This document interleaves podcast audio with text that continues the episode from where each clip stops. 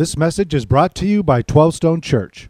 Pastor Kevin Myers delivers this teaching from the series Unlearning Religion: Sermon on the Mount. It is a town hall capture Q&A. This is the fourth message in this series. We hope this serves you well. Please enjoy.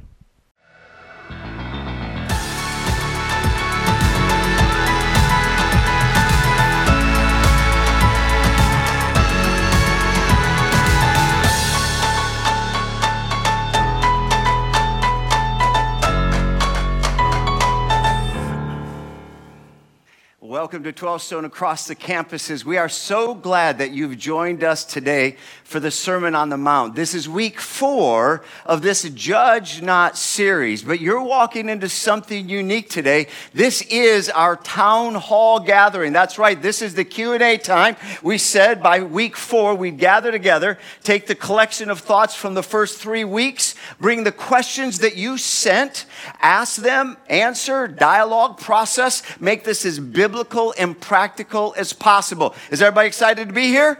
Yeah? All right. Now, we know where we've left off, and that is that Jesus in the Sermon on the Mount was not merely trying to increase our information, but he was trying to bring us into transformation. That we would literally be transformed in the way we live, do life, and do relationships. In fact, literally, that we would unlearn religion because that's what they were facing in the day. The Pharisees had brought in from the Old Testament the Mosaic law, but then they'd added to it. And, and there was so much jumbled up that literally they had to unlearn. That's why Jesus said, You have heard it said. And then he says, That's got to be unlearned. Now I tell you, this is what you need to relearn. Now, in the course of this series, we spent a little bit of time at the high jump. This might be familiar to you. If you're just visiting with us for the first time, we'll catch you up, but the rest of this maybe makes a little bit of sense. And that is that there has been a bar of righteousness, of truth that's been established by God and who He is. And so, with that, of course, we, we can't get to His height of holiness. But then there are the Pharisees, and the, the Pharisees had their particular take on this. They took what was righteous, and if you remember, they raised the bar. And then, having raised the bar from righteous to religious, they would just stand here and tell everybody to jump over. And of course, nobody could jump over the bar, but, but, but, but then they'd judge. And they, would have this kind of a critical spirit, condemning spirit, this, this harsh disposition. And Jesus said, Don't be like them. look, they're not clearing it either. they're, they're just limboing underneath. Now, there's another group the other group is the world. And if you remember in this series, we talked about what the world does. Do you remember? The, the world removes the bar. They just lay it down and say, oh, okay, well, well, no big deal because now there is no standard. Now we have no bar, no standard of righteousness, no right or wrong that's, that's authoritative for everybody. In fact, you could just kind of walk through it. You are your own author of right and wrong. And that always sounds good, it just doesn't live good. And Jesus, of course, came along and he said, No, there, there is there's a truth. And the power of this truth is it'll absolutely transform your life and it'll give you the life you long for. But of course, we can't clear that bar on our own. And Jesus, in his love for us, he lifts us over the bar. Well, we've been talking about that in the context of Matthew chapter 7, where we've learned all about don't judge. And then in the course of this series and this conversation, we've also learned not only, not only don't judge, but do discern. Now, after three weeks of heavy, phenomenal content, right? I'm sorry, yeah, phenomenal content, right? I mean, how good has it been? Like, like with an applause, like if it was really good. Thousands of people right now, all across the room. Okay, just having some fun.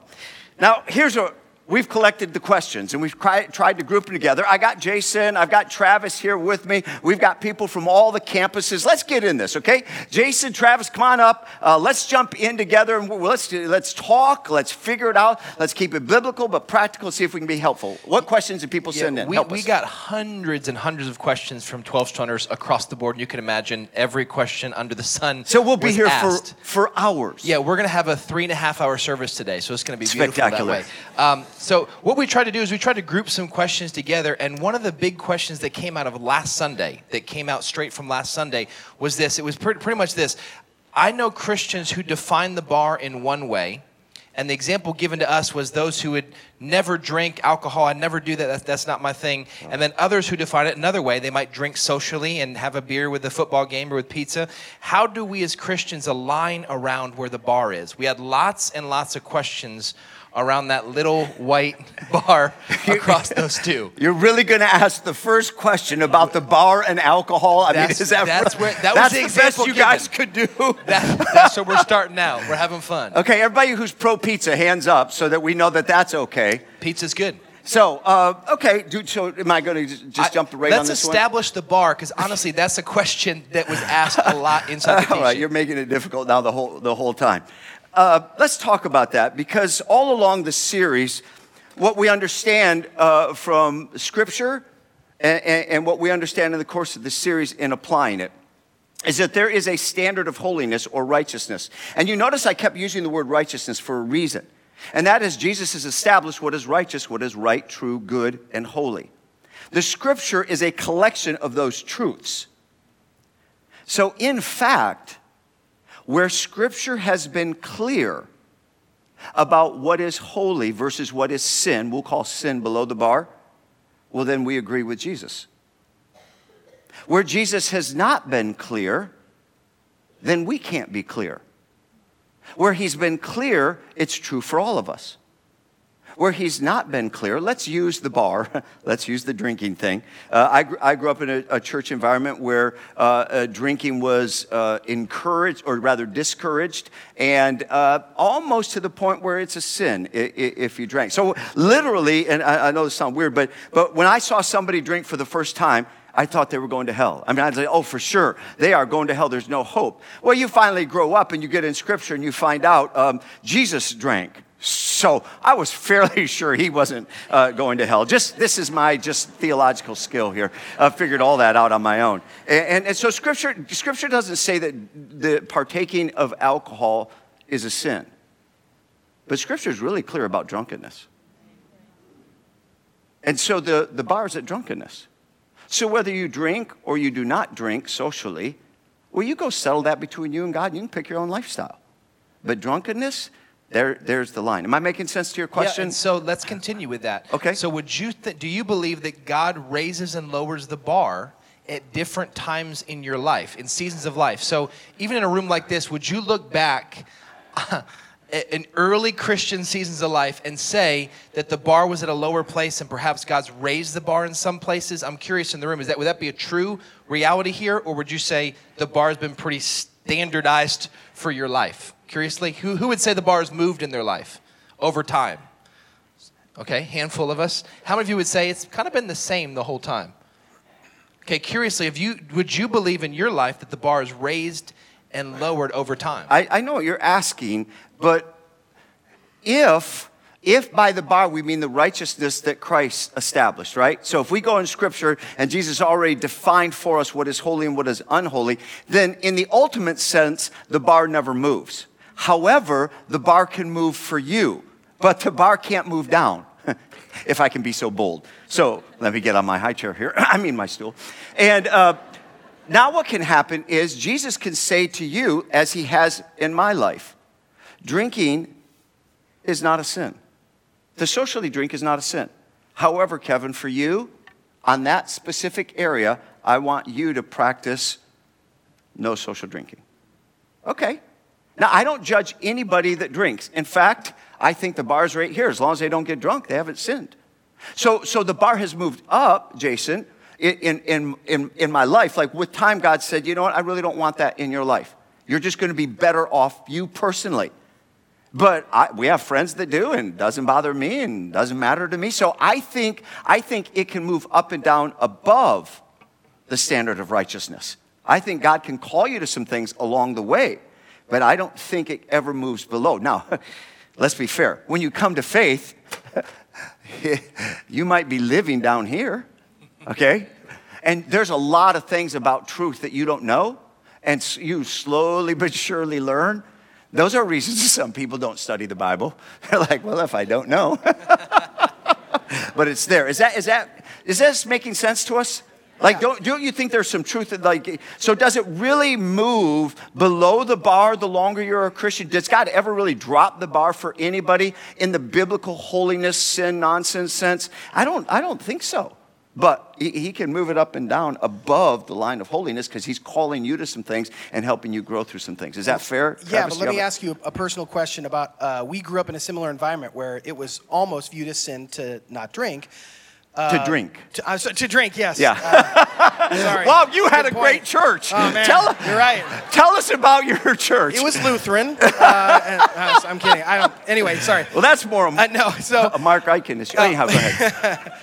we grew up in a, in a conservative environment similar to you, and we've realized that we set the bar way above the standard that God has. So we've relaxed some family members who have relaxed their viewpoint of that. Are they lowering the bar, or are they just does that make sense? Because yep. to some people who would say no, it's it's it's totally a sin, they would look like they're lowering the bar yep. when in reality they're still above God's standard. Exactly. And I think what's important is that as long as this is the standard okay. and you're honoring scripture, God gives you all the freedom that his Holy Spirit uh, kind of advises or counsels you into. So if God says now you're freed up, the bar moves anywhere above here, and you have more freedoms now, like maybe when you were young, you said, ah, that was really important for you, but now at, at a later stage, that's not a big deal, so be it.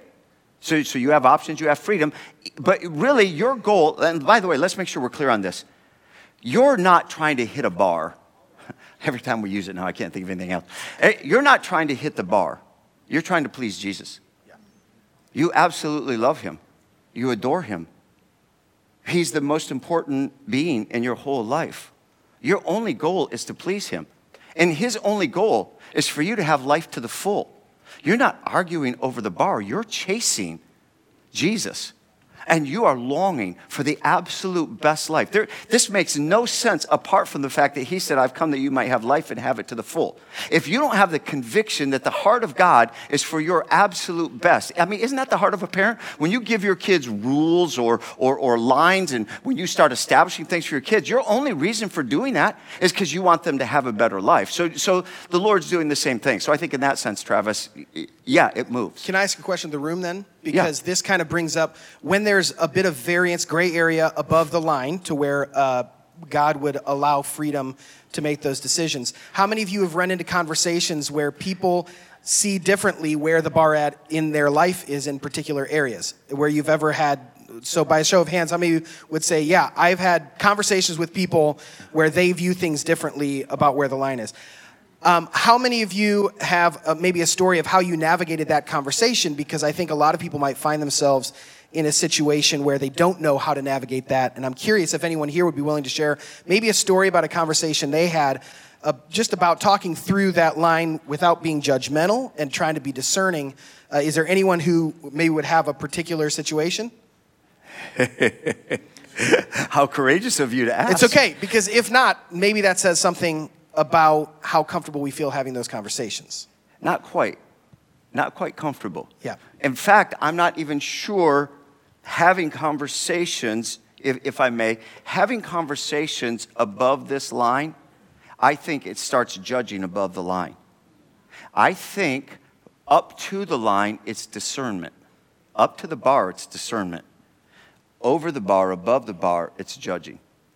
The moment you start assessing somebody's righteousness and you're better than them above the bar because, oh, I've got this and you don't. But up until here, this is discernment. Is, it, is that connecting or do you need a follow up? Am I, am I making sense? Go ahead. What if, what if, like in my life, you mentioned so the bar we're talking about alcohol let's talk about that keep continue on that yeah let's for keep me drinking. the bar has been raised the bar's been raised okay for me personally okay so if I have a conversation with someone, I can I can have that conversation that you know I can't tell you where that bar is for you, but for me, God raised that years ago. Yeah. And and and I feel like I can do that without judging. And, and you, if you listen, if you can do that in your own heart, where you can say to them, "This is what I hear you saying. Look, for me, God said this right here is where the bar is. I can't figure out for you if it's way up here or if it's here. I can't, I can't, but I, what I can tell you is this drunkenness, that's displeasing to God. That'll hurt you. In my life. And, and anything else between here and above, talk to God. Right. God will give you conviction. So, so you don't have to share your convictions with somebody else, and they don't have to agree with your convictions. But you can have an open conversation. This is what God's doing in your life. Right. Right? Isn't Right. that what I'm hearing you, you say? Yeah. Yes. Exactly. And as long as in your spirit you don't walk away and say, someday if you could be like me. If you could just, I mean, no, you're good. Almost. I mean, you're just, you're like A minus. You're so close. But if you would just lay down the social drinking. But see, if I told the whole story, it wouldn't be like that. Right. But what's in your, see, judging is in your heart. That's where judging is. It is your spirit, your disposition. A con- condemnation is in your heart. That's what happens, and that's what Jesus is talking about. And you're certainly in no position to do that. You want to share? PK, I, um, I'm hearing a lot of discernment. Um, I heard you just past Sunday talking about judgment, and you came back on that speaking about discernment and knowing when to discern. I would like to really know, just hearing all the questions, great questions, I really want the true definition of discernment. I want to know if it's, we say discernment, is it, is that our thinking? Is that what we feel? Is it an easy way to just kind of put off something? Um, I'll use situations that I've had. I've been in situations that I certainly did not judge, and I put it to a situation that I called myself discerning, but I think in actuality it was just something I didn't want to deal with. So, what is the definition of discernment? Well, why don't you stay right there because we may have to go further in this conversation, okay? Uh, the beginning of discernment is saying, separating out a truth from a lie. That, at its very core, that's what discernment is. So, Scripture gives us a tremendous amount of understanding of truth versus lies. And Jesus lays out a good bit of that. But He doesn't give us every circumstance, moment, or situation. So then He goes on to tell us that God gives wisdom. And so if you lack wisdom, ask God, who gives to everyone. James talks about this liberally, freely. And, and so ask in faith. And Jesus equally says, I'll send you the Holy Spirit, and He'll be your counselor.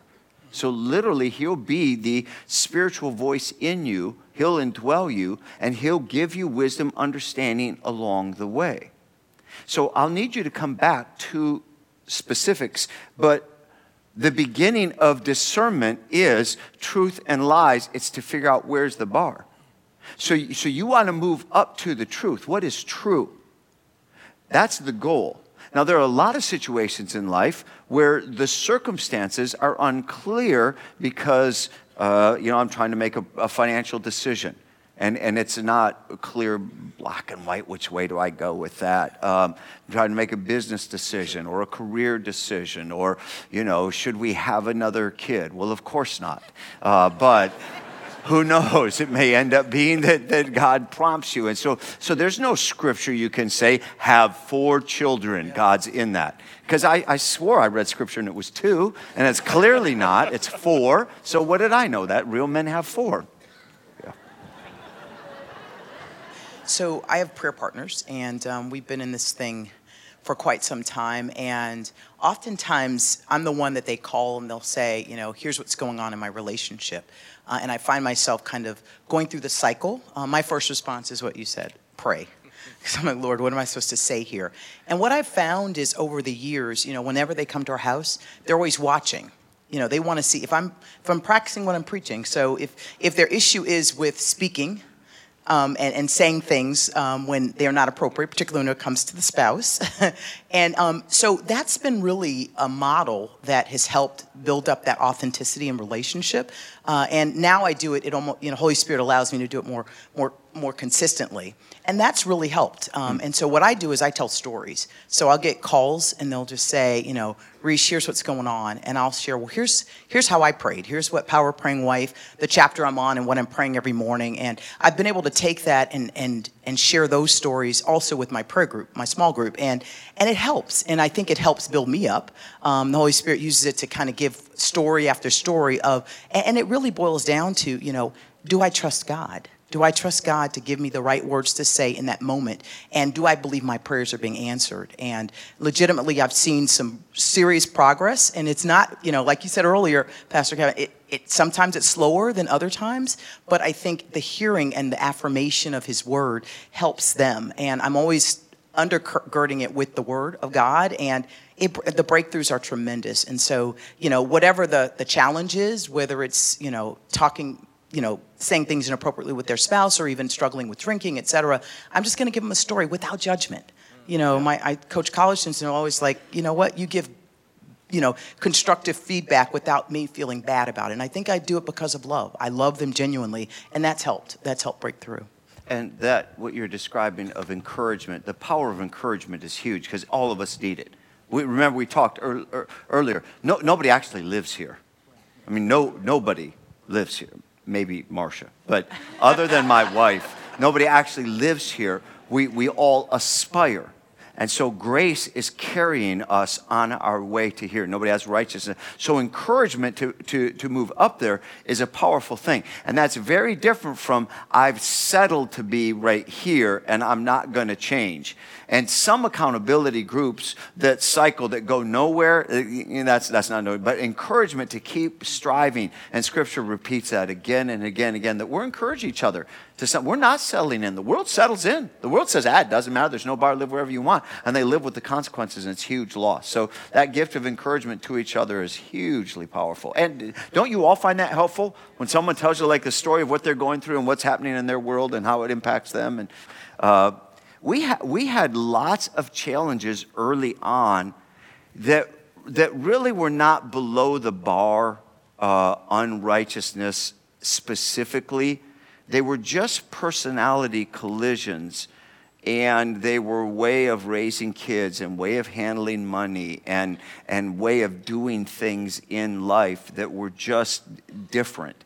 And uh, we had difficulty getting along uh, for a long time. And here's what I found if we didn't talk about it, then, then it would brew underneath.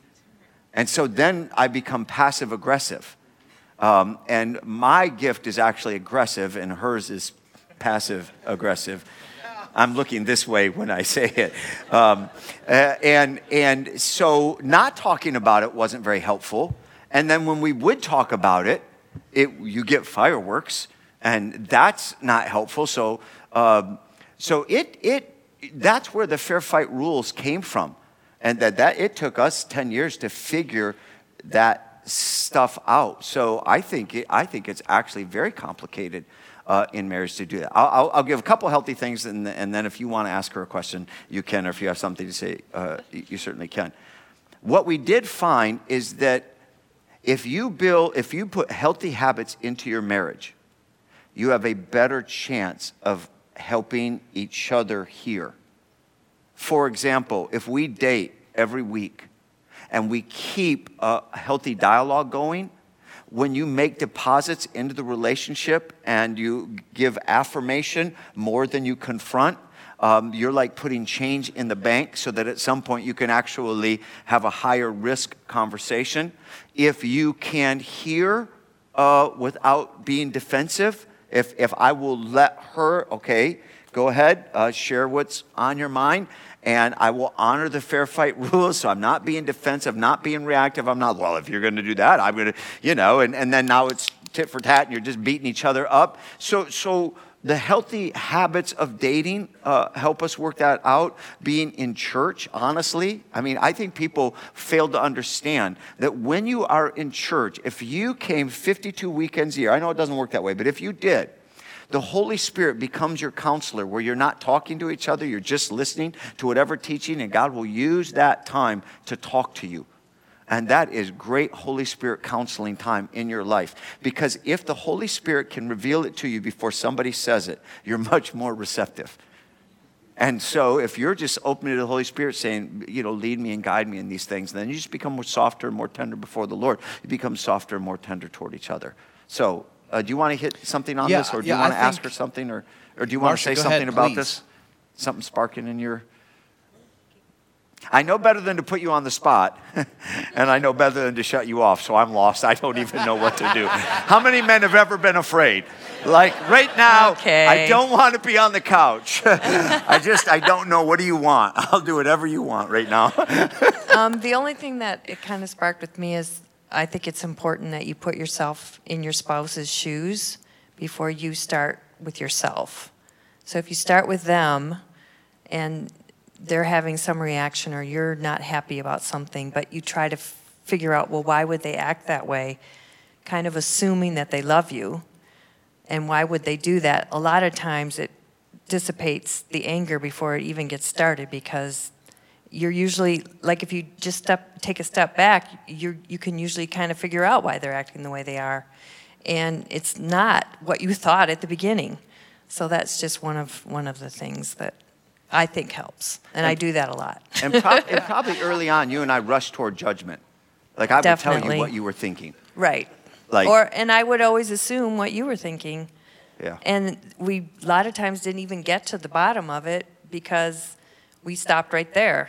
Neither one of us cared to figure out what the other person was thinking. We just then it was like, well, that's the way it is. Then go off, you know, on your own. I'm right. You're thing. wrong. Right. And someday right. everybody listens to me. You should, but you don't. So that's okay. And then we finally, uh, do you remember when we, we finally figured this out? Took this God thing, and we've said this before. If this is Kevin and this is Marcia, that we could not successfully navigate uh, the conflict and what we thought should change in the other person, even if it were, was spiritual things getting up to. On, and so we quit addressing the other person uh, we brought things to God first. And if when we if if Kevin has an issue with Marcia, Kevin has to bring that before God in prayer. And I have to process this with God. And if when I'm done, whether it takes me a few days or a few weeks, if when I'm done I need to bring it to her, th- then I will. But by then I am so soft, so tender, and God's already revealed enough things that's not are not right about me, and the same thing for her. So, so the rule is we don't even bring, th- and here's what we figure out the closer we get to God, I, I know this looks just kind of simple and silly, the closer we get to God, the closer we get together. There was, there was, there's no way for you to fundamentally become more and more intimate with God, each of you committed to that, and, and not get closer together as, as a couple. It's, it's not possible. And so, if there is a tenderness in you that says, you know what, honestly, Marcia, I love you. Uh, I don't understand you, but I do love you. And I would love for us to have a great marriage. I, ha- I don't know how to get that, but God does. So um, I trust that you love me. You know that I love you. Let's, let's go pray about those things. And when we come together, I want you to tell me like if i'm not doing a good job loving you don't give me 10 things just give me one. Like if you can only pick one like over the next 10 years just give me one a year. That's about all as a guy i can do. So okay just give me one a year and, and give me a whole year. I don't need five you know years like our friend back here but it's gonna it's gonna it's gonna take me a while so to speak if i agree with you. Uh, but if it's a godly thing i mean i'm standing in front of people and i'm preaching. And and like i got a temper at home that is ungodly Okay, I know that's not going to work. And she's not going to tolerate it.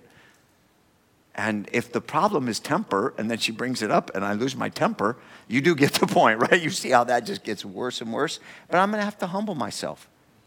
And so, if I'm going to humble myself before the Lord and humble myself before my wife, um, you know what? I find myself motivated to get over that because I don't want to live that way. So,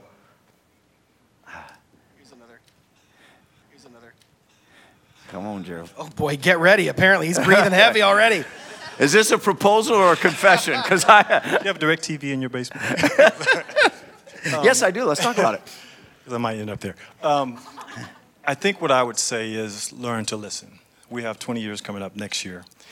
And I'm a, I'm a problem solver, and sometimes Ricky would say things, and I'm like, babe, land the plane, land the plane, land the plane.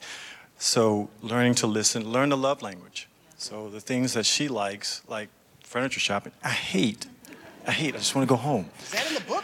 It's, it's in the book. I just want to watch football. So, I mean, I would tell the, the younger people that haven't been married long is learn to listen, learn to love, because when the kids come, things change. Mm-hmm. And that time that you want, you may not have anymore. So you, the date night is very important as well. So it may be a cup of coffee at Starbucks. Just get away from the kids, listen, learn the love language, and love. And don't you find, Gerald, that if you will spend time like that, that that time is part of filling the bank account. Absolutely. It keeps the relationship emotionally bonded. And an, an emotionally bonded relationship can get through conflict easier yes. than without. You got to fight for it. I yeah. mean, at least we do. Yeah. We do. Got to fight yeah. for it. Right. His Uh-oh. wife. The rebuttal.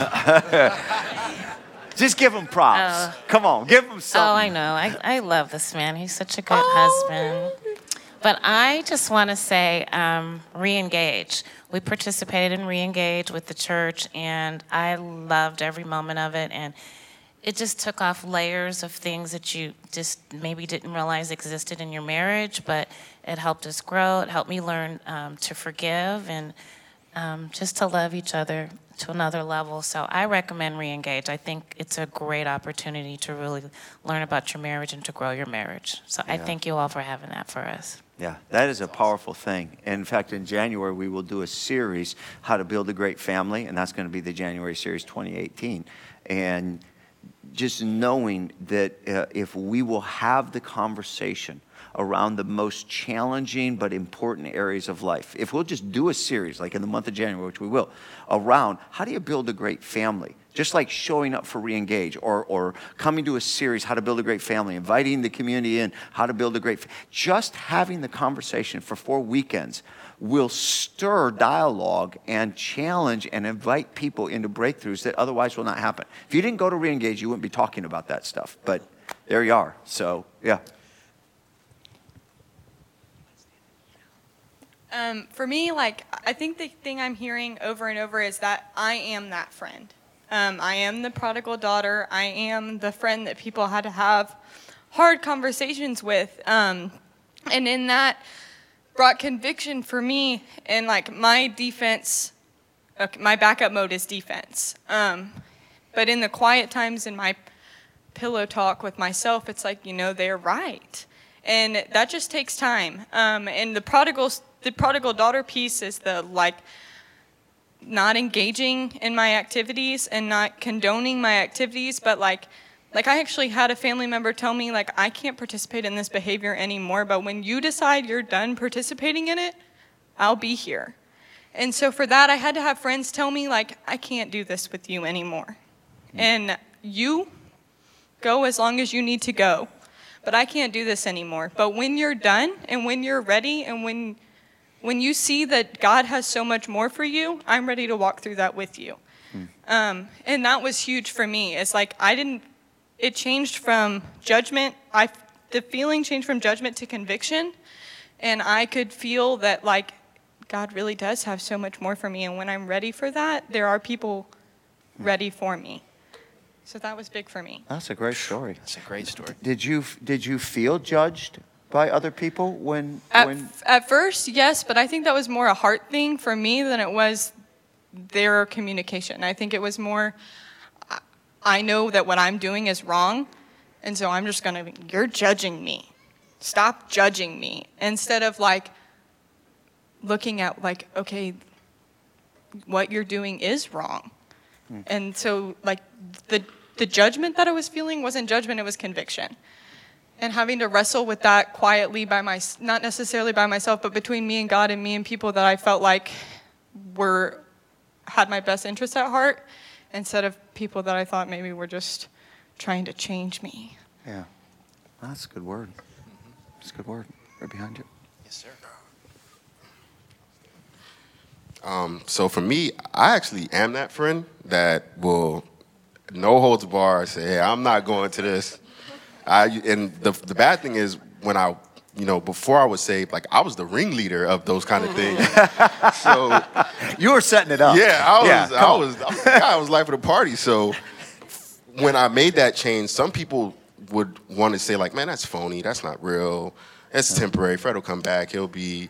Whatever, he'll come back to the party or he'll come back out with us. And I think when you take that stance, um, for anybody that, that is taking that stance in here, I think the encouragement I can give is that uh, lo and behold, trust and believe, you know, that, that group chat, when you send you're not going, one of those guys in that group chat will text you right back and be like, man, I, am seeing something different, Fred. Or I, I noticed, man, like, what's different? It, it, can't just be, you know, your wife. It can't just be that, you know, you have a family now.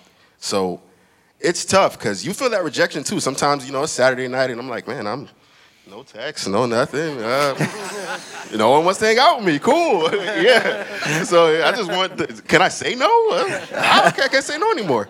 But um, uh, I don't know, Fred. Let's keep talking yeah, yeah, right. it's just starting to get good. Yeah, yeah. So uh, for for me, that I would just encourage anybody uh, stand firm in that because you are witnessing to somebody. And right now, I'm only 28 years old, and a lot of my peers aren't married, don't have kids, and I think they're slowly they'll see you know five years from now when they have a kid and they get married they'll realize man fred just was on to he he figured it out way earlier than us and uh, that's the best way i can get it in. For i have friends you know similar in that situation where i will tell them straight up I, I, I will delete your phone number and never speak to you again if you don't get your act together. And lo and behold some of those friends they've been as far as been to prison, been in, in, very serious situations, they will still call my phone and don't feel judged. They feel loved. They feel loved that mm. someone is holding them accountable, but still being there for them even through their like being lost, I guess so to speak. So I mean that, that's the, the most I'll say to that. And I, am proud to be that friend every day. The party pooper now. I used to be the life of the party. I'll be the party. Pooper. Is it just me or do y'all just want to go? yeah, man. Good word. And you know, you, you can't hide it when you're really judging someone, and you can't hide it when you really love someone. You really can't. It's what's in you. You, you, can't, you can't hide it. And, and they can misread stuff, but not, not in the long run, because that's just, it's just too real in you. The challenge to, to all of 12 Stone. Because if you're a follower of Christ, then, then the challenge is be more like Jesus. Uh, that, that is it. That require that of yourself. Don't excuse what Jesus isn't excusing. It, it costs you huge. And it doesn't matter if other Christians excuse it. Don't excuse it in your life. You're losing.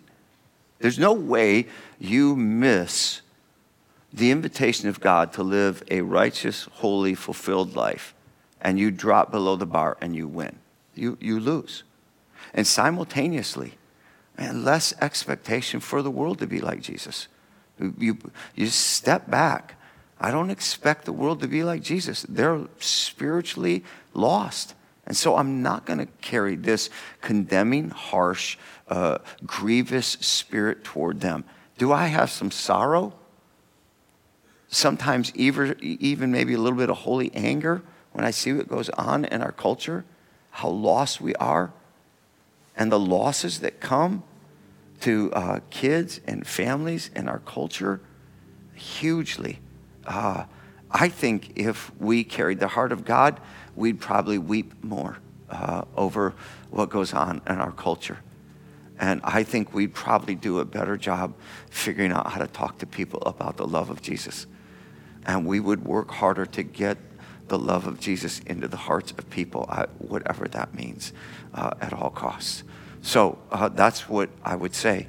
And, you know, I don't know how to, how to leave a final thought with you. The campus pastors will come up and, and they want to lead you in a prayer and uh, pray over you. But, but I think maybe if we just ask ourselves, is there one particular area where you are living below the bar and the Spirit of God is saying to you, uh, it's time to, to aim higher. It's, it's time to, to chase the thing that God created you for and get righteous and holy like He is, and He'll help you.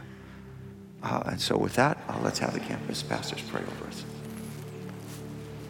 So, throughout this series, we've gotten emails and phone calls and had conversations with dozens and dozens of 12 stones where God has brought clarity and conviction to places they're living beneath the bar, which is exciting for us to hear. That's what we're praying and asking God for. It's life transformation. And so, as we close this series, I'd love the opportunity to be able to pray over this room. So, if you would, let's bow our heads together. And as I pray, maybe there's some things that God has uh, made clear or brought conviction to in your life through this series. And maybe you seem to whisper under your breath, God, yes, I, I lay that at your feet. I'm, I'm done living beneath the bar. So, Father, thank you for Jesus. We could say that a thousand times and it's not enough. Thank you for Jesus. Apart from Him, the bar is not reachable by any of us. We can't be righteous on our own, but through Jesus, you can transform us, you can grow us up, and, and, and you can, through the blood that Jesus poured out, God, you can see us as redeemed and your kids again. So thank you for the second chances you give us through Jesus. God, for many of us, this series has been something of a, of a spotlight on our soul. And there's places that we're living beneath the bar, beneath the life that, God, you, you would invite us to. And so, God, for those of us who that is true, would you give us your strength and your tenacity to hold the lines that you've asked us to hold through this series?